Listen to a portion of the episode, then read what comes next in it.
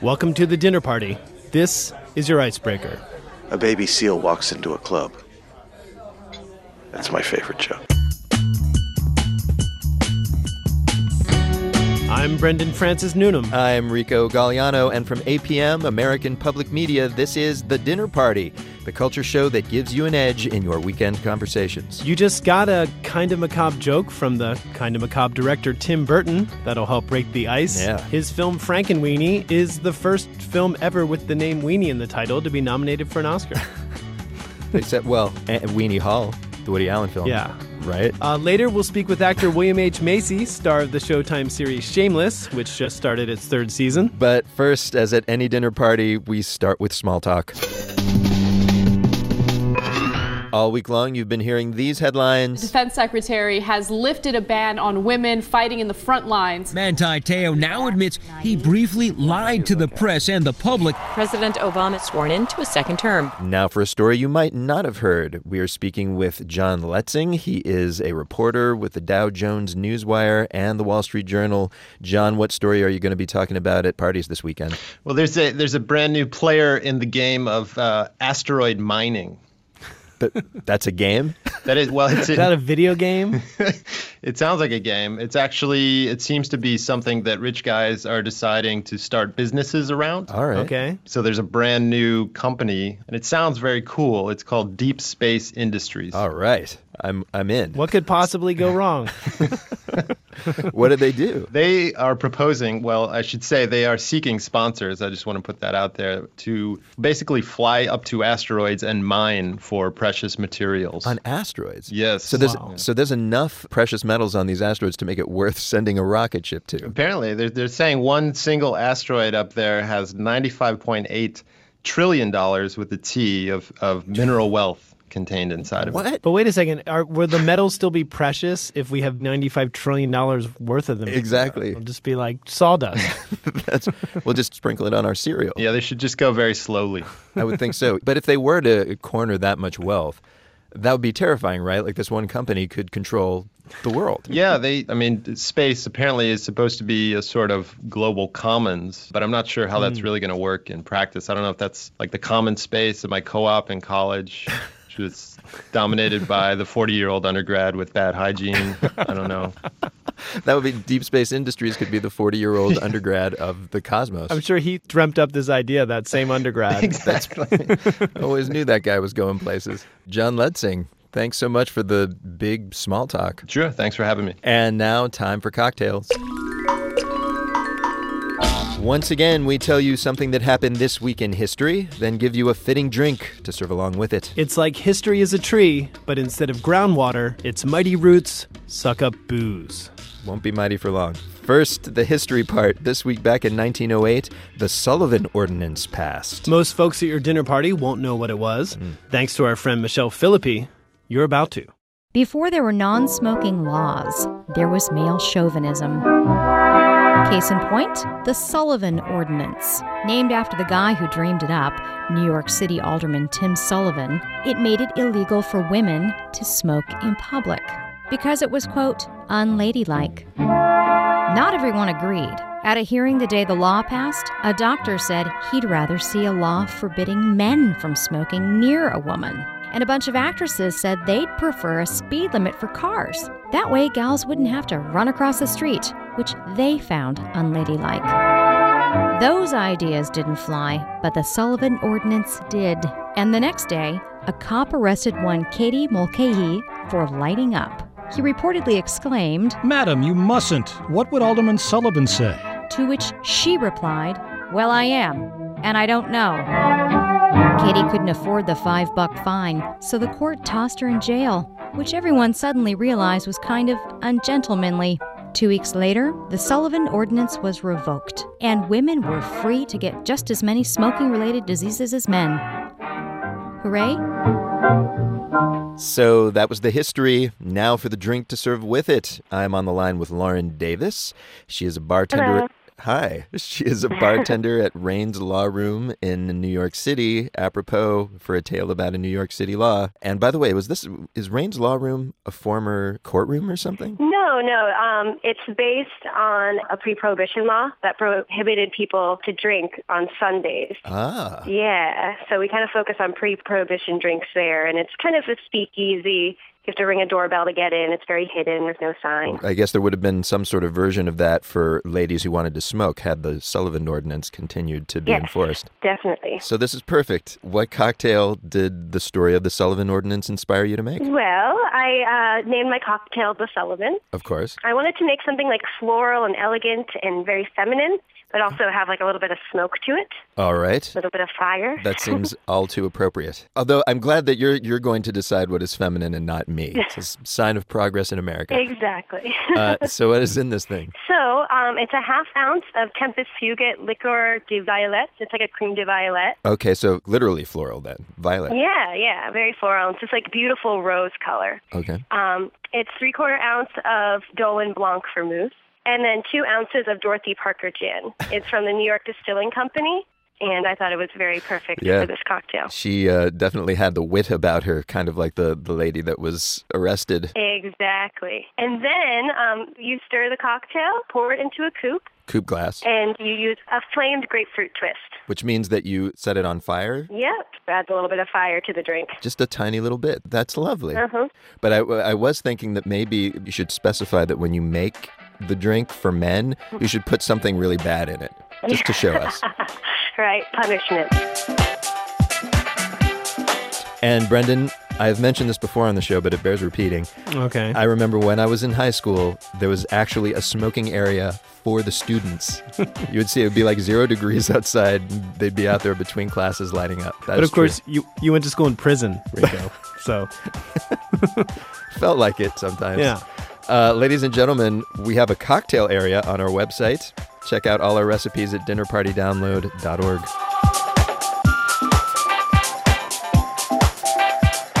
So we've had a drink, but we still can't call this a dinner party till we've got some music to play. For that, we turn to acclaimed singer songwriter Ron Sexsmith. Tunes from his dozen albums have been covered by everyone from Rod Stewart to Feist. His new album comes out next week. Here he is to suggest tunes from other musicians. Hi there, this is Ron Sexsmith. I have a new album coming out called Forever Endeavor, and uh, you're listening to my dinner party soundtrack. This first song is kind of a new discovery for me, but it's an old record. It's by a, a jazz trombonist named Jack Teagarden, made in 1962, and it was called Cottage for Sale.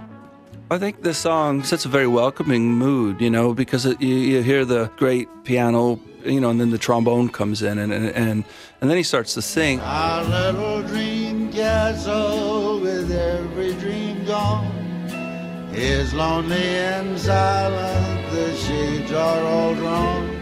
He had this very kind of conversational, informal way of singing that really appealed to me. It almost sounded like he was drunk or something, you know.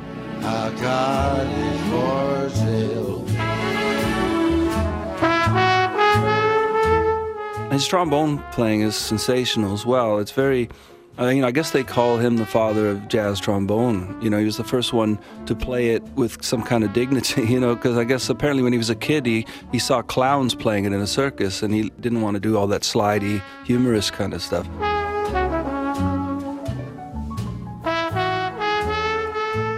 I don't know, when I first heard it, I just thought, okay, I, am in, you know, I, I, I want this in my life.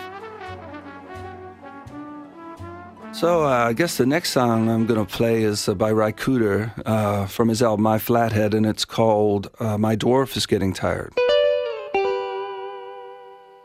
You might think it would be this really, I don't know, funny song or something, but it's actually a very moving song about going to pay his respects to a friend who, at the time of his death, he was working as Mickey Mouse at Disneyland, and he had, you know, died in his. It says uh, he died out in his rubber suit out on the street of dreams. You know. Mobile home in Anaheim. It's double wide, it's new, it's clean. He paints this picture that's just really funny and sad and and sweet of of a bygone era, you know, that we'll probably never see again, you know. We had a long run together. Life you can't compare. You know, a lot of everybody's a fan of Cooder's singing voice, but I've always enjoyed the way he sang. And on this song in particular, you know, and as usual, the guitaring is incredible. He's just one of those just really soulful players, and it feels like an appropriate song for this dinner party as well.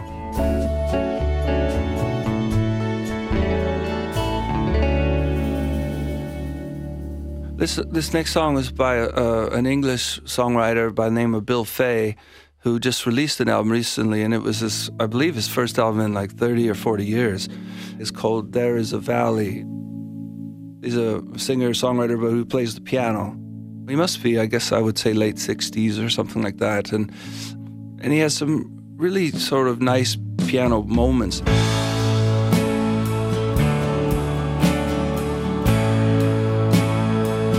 it's just it's hard to put into words. It's it's just great to hear a song that kind of deals with spiritual things. There is a valley where the trees stand tall and an icy wind blows. Beautiful language. Trees don't speak, but they speak to each other other people long ago. Lines like that. It's like this untold history that existed before man came along or something. It's almost in a weird way, it's like something I might have sung back in Sunday school when I was a kid. And the fury of that moment they felt, but could only silently look upon.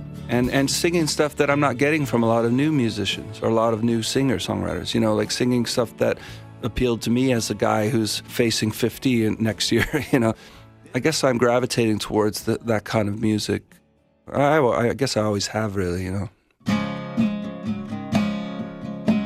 If I was asked to pick a song for my uh, upcoming album, I would have to pick Nowhere Is. It's one of my favorites on the record, and I, and I really love the arrangement.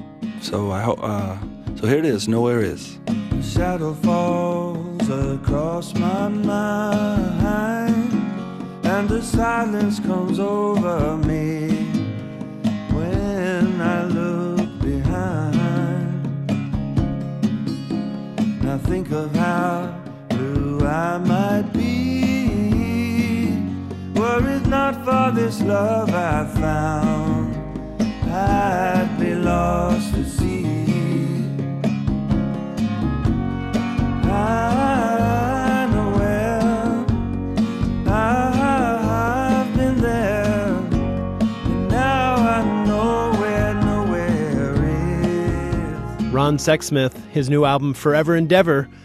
comes out February 5th. And uh, since this is radio, we should point out Endeavor in that title is spelled with a U because Ron Yeah. is from Canada, and that is how citizens of the British Commonwealth spell it. For some reason. Well, it's kind of a gang sign from a former empire, how I think of it.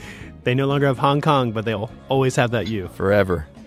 Endeavor. All right, folks. Coming up, the words actor William H. Macy prefers not to hear. Some variation on "You're so awful." He's a little sensitive when the dinner party continues. Welcome back to The Dinner Party, the culture show that helps you win your dinner party. I'm Brendan Francis Noonan. I'm Rico Galliano. Later, New York Times cocktail columnist Rosie Schaap answers your etiquette questions. But first, it's time to meet our guest of honor. And this week, it's actor William H. Macy. He's perhaps best known for his role in the movie Fargo.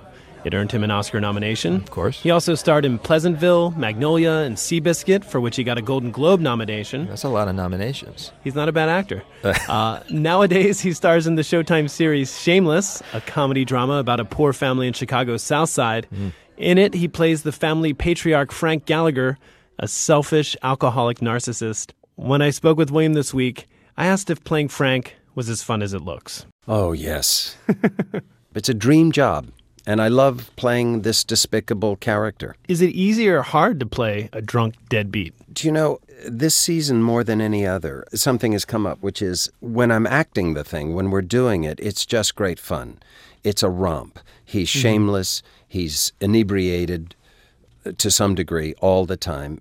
And um, I just can't tell you how fun it is to be so far outside the box. It's it's hard for me to do something that's inappropriate. That's true. Um, but I watched the second episode last night, and uh, I kind of got my feelings hurt. he's How such so? an well, he's such an awful guy. You know, I when you're acting it, it's great fun, and then when you sit back months later and watch it, he's so despicable. It it makes me feel sad. It can make even the viewer feel sad. There's parts of this season where at one point he pretends his son has cancer so he can try to score free tickets to a basketball game, hmm. which he can sell. Cancer? How did I get cancer? You must have caught it from Grammy, son. I, if she had known that she had the contagious kind, I don't think she would have spent so much time with you in the basement cooking meth. Am I going to die? I hope not. You have kids yourself. Is that kind of when you watch that, do you kind of get angry at the character that you're that you portrayed? Yeah. And I think it's probably in the DNA of all actors that we all want to be the hero in the piece. And uh, Hmm. uh, there are times when Frank is sort of a glorious anti hero, and I love that. It's a, a more complex role than I ever thought it was going to be. This show deals with the recession in a pretty direct way. Uh, jobs are scarce. The city's crumbling. Uh, yet I imagine in Hollywood, people are kind of insulated from people like the Gallaghers. As an actor asked to play someone from kind of a different part of society, how do you prep for that? And how do you make sure you're being authentic? I didn't prep for the character per se. And uh, that's sort of been my MO my entire career. I don't know if it's right or wrong, but that's what I do. Uh, my thesis has always been every bit of information I need, with few and rare exam- exceptions, is on the page. You don't research the characters. Is that like non-method acting? What what what is the? Well, I say no. It's a debatable point. And I start talking about acting technique and the history of it, and I can literally see the will to live drain out of people. this But- is public radio. Don't All right. don't underestimate. it. we say method, we think Stanislavski, and in this country it was Sandy Meisner or, or uh, Lee Strasberg. And there were two schools of thought, and one of them is how are you feeling about the char- about what's going on on stage, and the other one is what are you doing about what's going on on stage. Yeah. I subscribe to the second. Uh, what are you doing? And uh, let how you're feeling about it, to a large extent, go hang.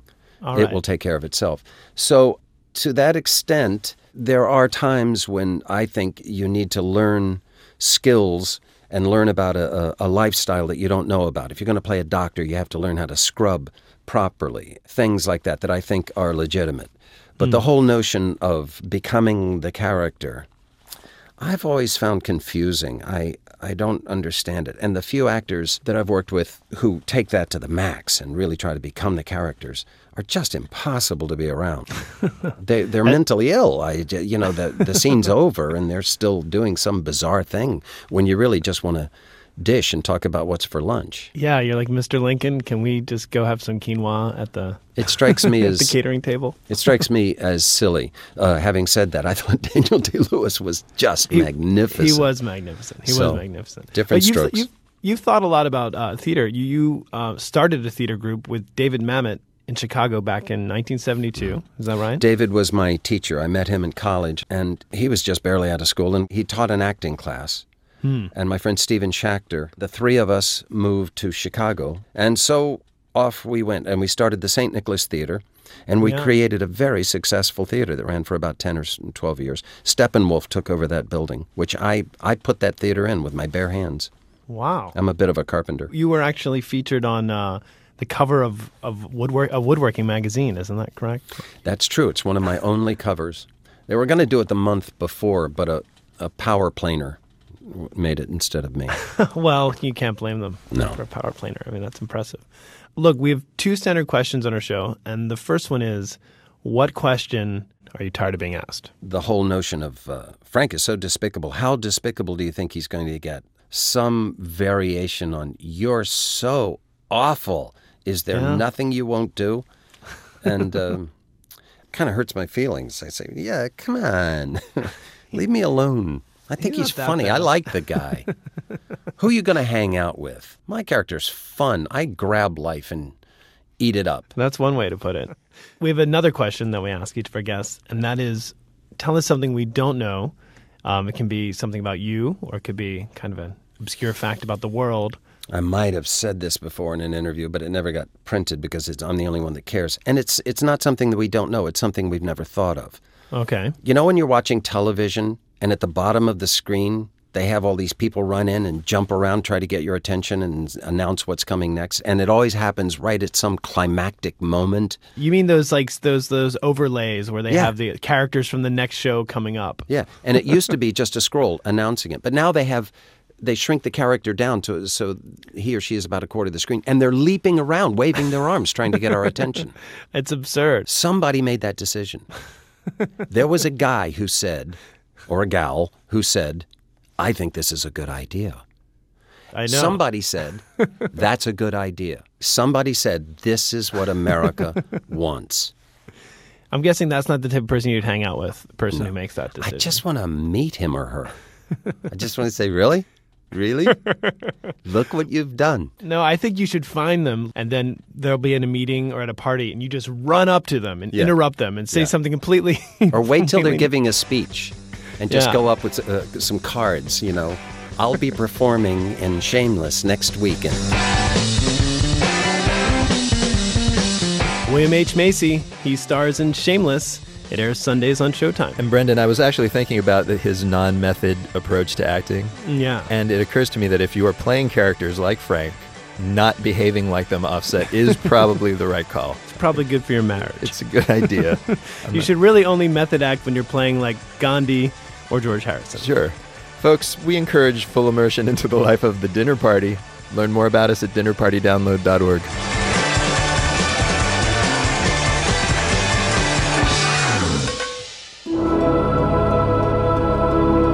And now, time to eavesdrop. Eddie Huang is the restaurateur behind New York's popular bun shop Baohaus. He also hosts the Vice TV series called Fresh Off the Boat. It's an irreverent take on food and assimilation, much like his new memoir. This week, we overhear him read an excerpt. Yo, what up? This your boy Eddie Huang. My book, Fresh Off the Boat, drops January 29th, so go support Chinese Taiwanese American business. Thank you very much. This chapter is about the first time a white kid invited me to stay over at his crib. I had to ask my mom for permission to go over to Jeff's house. What do his parents do? Doctors. What kind? Uh, anesthetic? I have not heard of this. Jeff says he gives shots to people so they fall asleep before surgery. After calling several of her sisters and friends, she figured it was a good job and approved. Okay, good job. You make a good friend. My mom was pretty proud of herself. Her plan to have me rub elbows with the children of rich kids was working. When the day finally came, my mom dropped me off. Hi, I'm Jessica. Are you Jeff's mom? Yes, I'm Mrs. Miller, and you must be Eddie. It's so nice to meet you. Jeff talks about you every day. Hey, Jeff. Hey, man. Jeff, go on ahead and take Eddie upstairs. You boys can play video games. We ran upstairs, but I could hear my mom from downstairs.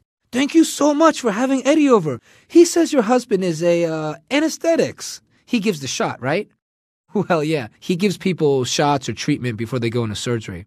Ah, like the Novocaine. I get it all the time at the dentist. Great. Well, I will see you tomorrow. We pick up Eddie around 3. I walked up to Jeff's room. I couldn't believe my eyes. Toys, games, huge television, stuffed animals. It's like living in a Toys R Us. I remember thinking to myself that if I died, I wanted to come back a white man. I literally rolled around in video games, looked at all the Game Pro magazines, and then went to the bathroom and wiped with their fancy toilet paper just to see how it felt.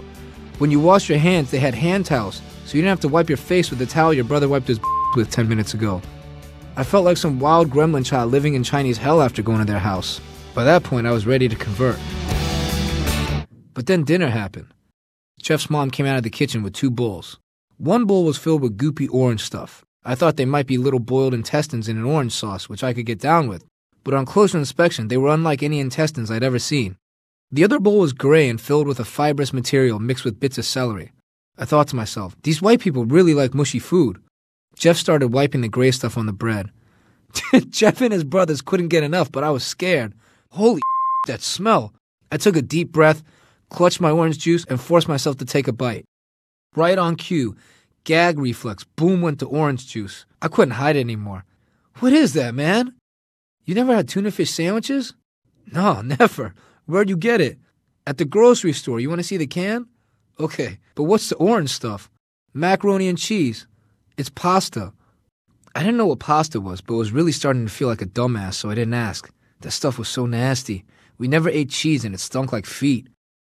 I suddenly realized that converting to white wouldn't be so easy, but still, that toilet paper was like silk. I tried to force myself to eat the macaroni and cheese. It came through my nose. I realized no matter how many toys they had, I couldn't cross over. I'd much rather eat Chinese food and split the one good dinosaur with my brother. Macaroni is to Chinaman as water is to gremlins, teeth are to soup, and Asian is to American. It just didn't fit.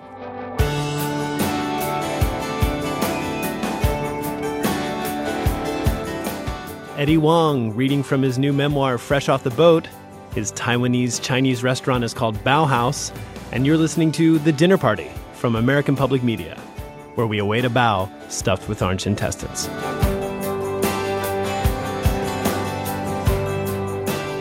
And now, fittingly, it's time for the main course, where we talk about the best part of any dinner party the food. Yeah, some more food. Uh, Brendan, so a friend saw something at a San Francisco restaurant recently. Okay. Yeah, it was a bottle of the hot sauce sriracha Mhm. on which a genius had scrawled the words hipster ketchup, which I love. I'm sure some hipsters use Heinz ironically. That I'm sure of that. Yeah. But it is true. You will now find that red plastic sriracha bottle with, you know, the picture of a rooster on it in cool eateries everywhere. In fact, it is so popular that people are counterfeiting it. Whoa. According to a post this week on the blog Food Republic. So I called up Randy Clemens, author of the Sriracha Cookbook, to talk about this. I started, though, by asking him what's in that familiar red bottle. Uh, So the sriracha we know and love is made here in California by a company called Huy Fong Foods, and it's actually uh, coming up on its 30th anniversary this year. It's made from jalapenos, garlic, sugar, salt, and vinegar, and it's just it's an excellent hot sauce that I think has gotten uh, a heck of a lot of popularity. A lot of people are calling it hipster sauce, but when I mean, you can find a Thai style of hot sauce uh, in Walmart, I think you could say it's made a name for itself. But this is so popular now that it's worth it for somebody to counterfeit it. Is that really true? Uh, well, there's a lot of people who do look-alike knockoffs. There was uh, a case a few years ago where someone was actually counterfeiting it, like literally passing it off as being from Huy Fong Foods. But there are some other people that just make their products to look like Huy Fong Foods sriracha. So you'll see it with a different animal on the front. You know, there was a one with a unicorn that kind of got popular recently, and um, I kind of want to find that just to have it. yeah, well, and then there are other brands from Thailand. There's one called Cock Brand that's you know kind of a play off of the rooster, but it's got a different bird on front on the front. They look strikingly similar to the same design of the bottle, but probably just enough uh, so they wouldn't be in trouble. What what should we look for that we we know that we're getting the real deal? You want to look for the green cap. So you're looking for the bottle with the rooster on it. That tells you it's Huy Fong Foods, and it should say Huy Fong Foods right on the front. But you want to look for that green cap, and they do have a, a laser etched date on each one of the bottles. It's either packaged by or a best by date. Let's take a look. It's a uh, you're looking for a best before date that's laser etched on each one of the bottles, and that tells you it's from Huy Fong Foods. But now here's the thing. So so there are these counterfeit srirachas that are made to look like Huy Fong Food sriracha. But I was surprised to learn that sriracha is not a brand name. It is actually a type of sauce, and Huy Fong does not have the corner on the market on it. There are others. Uh, that's correct. It's actually a Thai style of hot sauce. There's a town in Thailand called Sriracha, and um, having gone there, I can tell you the actual hot sauce that comes from Sriracha is very different. What we know here is more of a condiment that we squeeze on top of things. There, it's more of a dipping sauce. It's a little thinner. It's a little sweeter. Very, very different styles. What makes it sriracha if they all taste different? Typically, it's the same five ingredients. Um, you've got the pickled jalapenos and garlic, sugar, vinegar, and salt. Basically, it's a fermented chili and garlic sauce that's been pureed. So so it's the fermented part that makes it different than say you know Tabasco. Yeah, and and you know Tabasco is a it's more of a vinegar based sauce that's barrel aged. This is fermented, so you've got you've got this kind of uh, heat from the peppers, a little bit of pungency from the fermented garlic, sweetness from the sugar, and of course the salt. So that's what I think really makes it is that it's like touching all the sensation spots on your tongue. It's more umami than it is hot in a way. It's everything. It's my life. You said that with a certain reverence that's almost frightening. My first taste of it was probably about 15 years ago, and I still have some every day. I eat it all the time. But, and yet I don't see any holes in your tongue. That's amazing. I've, I've built up a tolerance, and I can I can take quite a bit now. So All right, so we're going to get um, a Thai style, and we're going to get one of the ones made in America, and we'll go check them out. sounds good. All right, we were at Ditlum Thai restaurant just up the street from the market, and we're about to have way more hot sauce than is probably wise. Uh, I've got my three puddles of sriracha. We've got Lee Kum Kee, And then we've got the two different versions of Por Kwan brand. and we've got both the and I hope I've put them in the right order. I believe we have the medium here and the strong here to the right of it. First of all, why why they actually look different? Why? With the Lee Kum Kee, they may be using garlic powder, which the Huy Fong Foods brand does as well. So you get a little bit more um, texture from that. And then with the Por Kwan brand, the Thai style sauces are always a little more liquid. All right. I'm going to start with the uh, Lee Kum Kee, and I'm going to dip some fried tofu in this. Oh, I like it. Uh oh. I may actually like it a little bit more than the Huy Fong. That's unfortunate because I'm not going to find this as, in as many places as the Huy Fong, unfortunately. Actually, sorry, I'm eating tofu. Um, actually, the Lee Kum Kee you can find fairly easily now because the Huy Fong Foods version has a couple additives that don't uh, let it be sold in Whole Foods. So you can find the Lee Kum Kee brand in a lot of Whole Foods markets. Awesome. And it'll be twice as expensive, therefore. Most likely, yes. Great. so I, I would like to actually eat a lot more of that, but I'm afraid because it's, it's a little spicy. It's not too bad, but I don't want to devastate my uh, palate too early in the process. So now I'm going to go in what I hope is the medium Por Kwan sauce. Crazy. It is so completely different. It's a lot sweeter. It's almost a little bit like the um, sweet sauce you sometimes get with a little red pepper flakes in it to dip egg rolls in. Yeah, the sweet chili sauce. What you'll find besides the texture change is that they also use different peppers. So you're going to get a very different flavor. Here, the Huy Fong Foods brand uses red jalapenos because that's what grows here in California. They use California grown peppers. In Thailand, they use two different kinds of peppers. There's one called uh, Prik Chi Fa and Prik Chi Nu. Are any srirachas really like all encompassingly hot? You're really not going to find anything that's going to scorch your face off. Is why so many people like it. It's it's got a good level of heat that hangs out, but it's it's not going to do any damage. Kind of like hipsters. That's right. They hang out, no damage. And Brendan, after doing that taste test, I now have a liquor cabinet's worth of sriracha bottles in the backseat of my car. So anyone out there looking to make a gigantic trough of fried rice or something, hit me up. Hit I'm, me. I'm here for you. But don't hit your car because that stuff's combustible. You have to be careful out there. Man. I had not thought of that. That's dangerous for me. Folks, we're going to take a break. Coming up, we learn about the rock drummer who put the bad in Bad Boy. Mm. And we get advice from a woman who drinks for a living. It's a better idea than it sounds when the dinner party continues. Welcome back to The Dinner Party, the show that gives you an edge in your weekend conversations. I'm Brendan Francis Noonan. I'm Rico Gagliano. Later, we'll hear a brand new tune from the band Blue Hawaii. And in a few minutes, filmmaker Jay Bulger tells us about one of rock's greatest drummers and worst human beings. He broke my nose with a cane. Wow. Yeah. But now, to make sure that we don't become horrible people, it's time for our weekly etiquette lesson. Yes, each week you send us your questions about how to behave, and here to answer them this week is writer Rosie Schaap. You may have heard her on This American Life. She has published articles about everything from poetry to soccer, but she is probably best known as a columnist for the drink section of the New York Times Magazine, covering bar culture and all things boozy. She also tends bar on occasion in Brooklyn.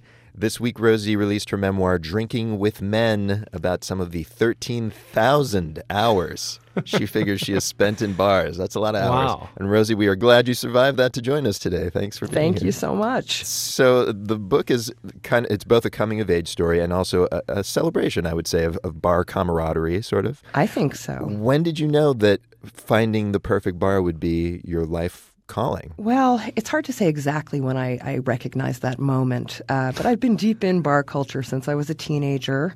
Uh-oh, and that's uh, sort of illegal. That was sort Yeah. of illegal. It- you, you might not get away with that anymore. Times have really changed. Mhm. Um, so I think I, I hit it at the at the right cultural moment, Depending on your point of view, I guess. depending on your point of view. From my point of view, I yes, did. It worked out well for you. So, you know, I started thinking about writing about bars probably about a decade ago, and, and it didn't really all come together until a few Yeah. years ago. What's interesting about writing about bars is it's wide open because a lot of people at bars have grand ideas, but not everyone wakes up on time and executes them.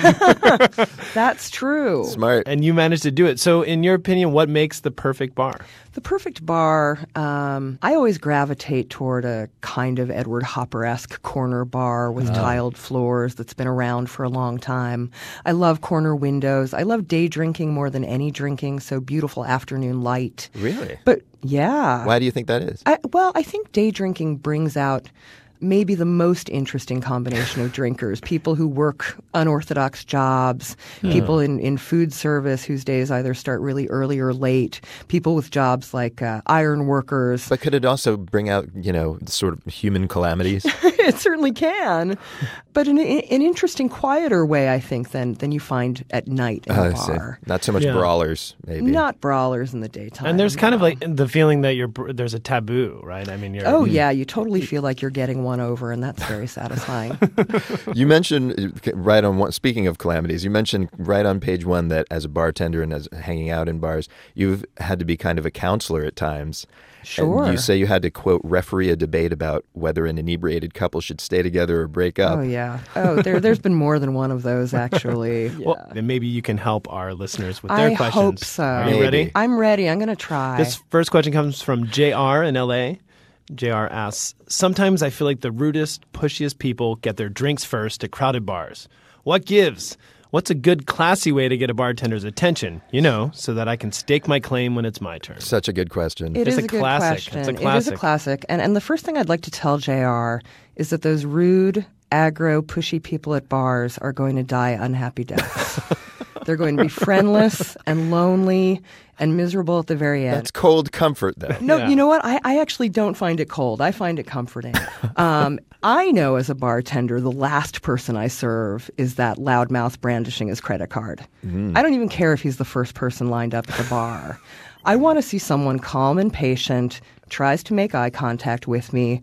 I give that person a little nod too Yeah. to let them know I'm not ignoring them. I'll be with him or her as soon as I can. And I think that person's life in that bar, should she or he become a regular, they're going to be so much better served in the end. But see, Yeah. you have, in that story are reacting in the way that I would hope a bartender would react. But what do you do if the bartender isn't giving you a nod? They're just head down, not. Well, you're in the wrong bar, maybe. Well, that's the other thing I was going to say, JR. Try to avoid those really crowded bars. Hmm. Because for any bartender, even a great one who's completely in the weeds, Hmm. um, you can't always give the kind of really great personal service that I Hmm. think bartenders enjoy. So JR could find a, a calmer, quieter, less crowded bar. But what if he Uh, likes that bar? Well, well, well, then his question doesn't make JR sense to to me where he wants- anymore. Let me, What- what guys, about- I'm Jr. I just want you. to... I was wondering about All that. right, That's and I, true. yeah, and I'm the loudmouth that gets served before Rico.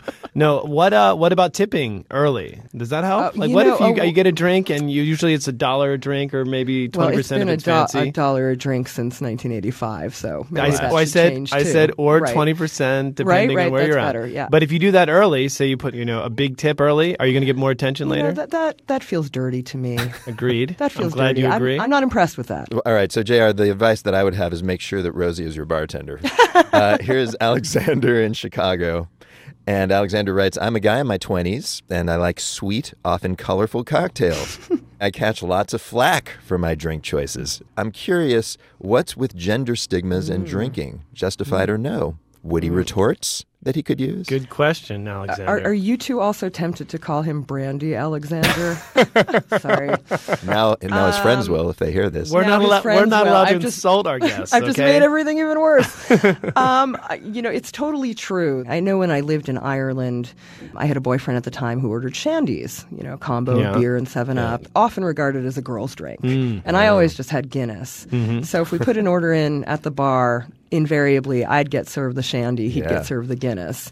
So these things do happen. But, you know, if his friends find it kind of charming and funny, I think he needs to just own it completely All right. and say, you know, this bright blue curacao iced cocktail gives me great pleasure. Yeah. And this is my thing. And I mean- there's nothing wrong with that. Yeah, my, my sister is a raspberry Cosmo lady, and, Uh-huh. I, am more of a classic martini guy or Uh-huh. bourbon. And at first, I have to admit, maybe it embarrassed, but now like that's who she is. Sure, she feels good having a drink. But sometimes if you go to a dive bar and you order one of those drinks, Yeah. that's a yeah, little much. my dad was the kind of guy who'd go to a diner on the highway in the middle of nowhere and order like the filet of sole almondine. Like, You've got to be kidding me! You know, you should read a read a restaurant, read a bar, and just know that in certain places you're not going to get that perfect old fashioned. All right. All right. So we have another question, and this is another kind of gender question about bars. It comes from Julia in Azusa, California. What's the proper etiquette for girls accepting drinks from guys they're not interested in? Right. Julia, Julia. Do you want Rico and I to leave so you guys can talk? I I feel like I feel like I need a moment with Julia. Okay. Julia, I'm guessing you don't need a free drink so bad.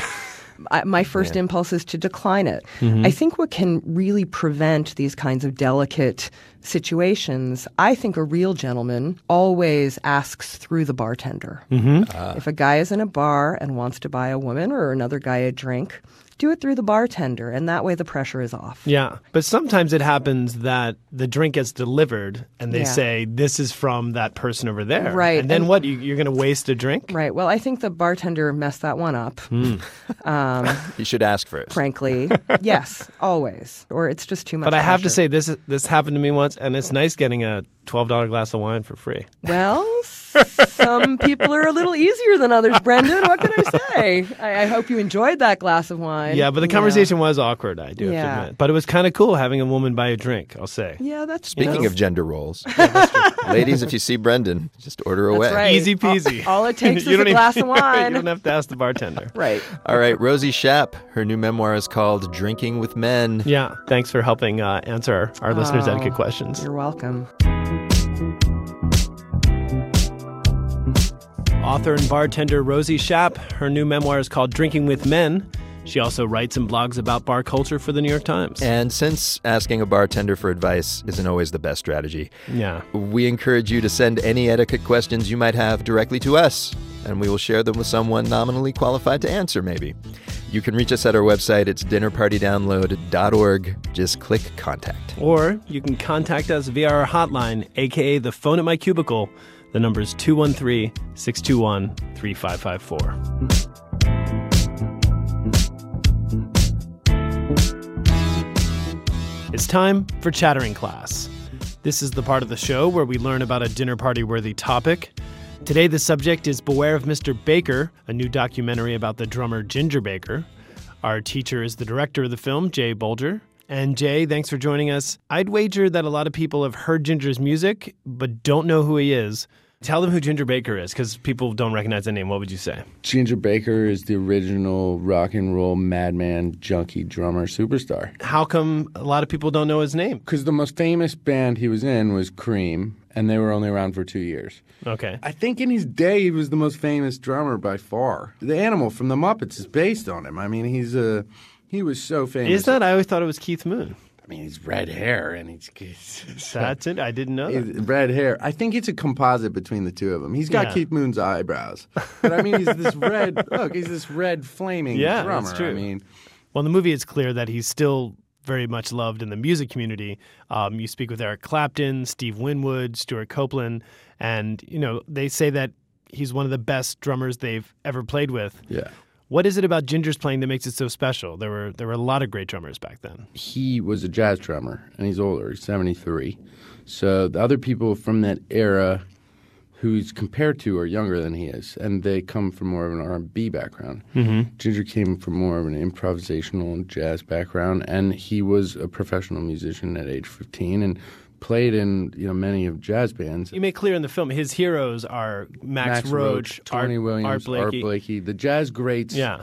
Don't know who Bonham is. Yeah. But they all played with Ginger Baker.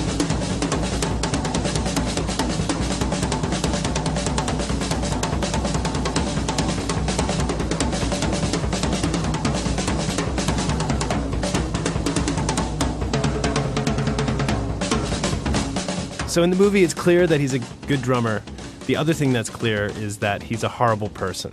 Yes. Um, talk about his character traits and some of his bad behavior. I wouldn't. I wouldn't. Um, look, uh, he grew up. He was born into Nazis bombing his house. He grew up in bomb shelters. His dad went off to World War II and was killed by Nazis in Greece in Churchill's Folly. They created a monster. and then he got this letter from his dad, and it said, If you're reading this, I'm dead. I've got one piece of advice for you. Learn to use your fists. They will be your best friend. And it's like a comic book. I mean, the guy's from a different time. Yeah. And you know what? If he's a horrible person, then so are both of my grandparents, who are both just didn't have any time for bullshit. I'm not the one to calling him a horrible person. People in your film are calling him a horrible Sure, person. And I'll say, look, there's a distinction. I don't think he's evil. I'm not arguing with I don't think he's evil. No. But he's certainly not good. I think He's he would say good, that. no. And let's just hit some of the hi- the highlight reel. He left his first Oh, wife it's with his daughter's terrible things his daughter's friend. He Oh, right. every he was a bad businessman. With, like he was a bad bandmate. He broke my nose with a cane. And the opening scene of the film is he hits you in the face with his cane after you've been But he's like, uh, you know, he's like Kurtz from, uh, you know, Heart of Darkness. I mean, he's like, he's right out of. certainly unpleasant. He has a pattern of moving to places, creating a life for himself, and then abandoning that life and burning the bridges. Let's talk about Africa. Uh, after Cream ended and some of his other projects crashed, he just leaves everything behind and he goes to Africa. Right. Why did he go there? The first time he drove to Africa, he was at a gas station and he had a Jensen FF. And uh, Which is, I'm sorry, that's a- which is like a Lamborghini, but from the Okay. you know, early '60s. And this is in he's in England. Or? He's in England, Yeah. and uh, somehow it comes up that you know that there's something going on in Africa, and there's this music, and he hears it, and he just starts driving, and he drives this Jensen FF as far as Algeria, whereupon he sees this you know really beautiful girl, and he gets distracted and drives the car off a cliff. I have footage of the car having been driven off the cliff. And he's like, I need a different car to drive to Africa. So he goes back and he gets the first, like, I think it was the number fifth actual of the first Range Rover ever produced. And he drove that first Range Rover across the Sahara and uh, went to Africa. And he stayed there for seven years where he built a recording studio and single handedly captured all of this music that we now are coming, Yeah, like now Fela come into vogue. yeah. It's unbelievable. You know, the Fela Broadway play, etc. It seems like at least watching the film, like England, he wasn't really feeling comfortable in, but Africa, he did feel comfortable. He wasn't doing blossomed. drugs and he was blossoming. Okay, was that it? Because he had a very he had a heroin habit in England. terrible heroin habit. He said the other day in an interview with The Guardian that he, he got off heroin 39 times in his life or something. Anyway, still on opiates now. He's 73, so go figure. But, you know, like everywhere, he eventually things go wrong. The movie starts with Johnny Rotten, Johnny Lydon, Mhm. you know, Sex Pistols frontman, and he says, uh, "Ginger Baker, he stands for something in life that probably most of you do not." Right. What is he talking about? Um, what does Ginger Baker stand for? I think he stands for perfection at all costs. And I think he stands for non compromise. And I think, you know, whether you uh, like him or dislike him, you have to respect the fact that there there are people in this world like he doesn't compromise. I compromised this morning. You know, I did like ten times. I compromised. Yeah, but that's how you live in a civilized society. I know, but it's also kind of cool to think that like maybe there. What would it be like? I, you know, hypothetically, if you, You wouldn't have- even be here. You'd be Ginger Baker. You'd have to be so good at the drums that you would get away with it.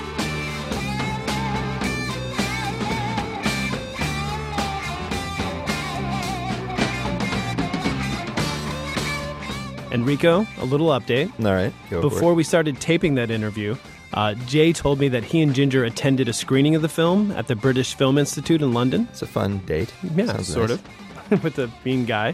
Ginger has never seen the film, and he didn't watch it then. But backstage during the screening, he lit up a cigarette, and the president of the Film Institute asked him to put it out Uh-oh. because, you know, otherwise fire alarms would go off. This doesn't sound good. At which point, Ginger, charming as ever, told him to, and then Ah. threatened him with a bottle. Wow. but you know, but he only threatened, right? He didn't actually hit him. That's true. With the bottle. He's making progress. Yeah, of a sort. At the party, she was kindness in the hard crowd. All right, that is the dinner party for this week, folks. Next week on the program, we will be speaking with Oscar nominated actress Jessica Chastain, star of Zero Dark 30, and of the new horror film Mama. Oh, just hearing that title gives me the chills. Mama. Jackson Musker is not the mama. He's the assistant producer of the dinner party. Yes. Our intern is Tamika Adams. Our other intern could be you. Check out our website, dinnerpartydownload.org, for more details. Yes, please. And thanks also to Brendan Willard, Peter Clowney, and our friends at Public Radio's business show Marketplace.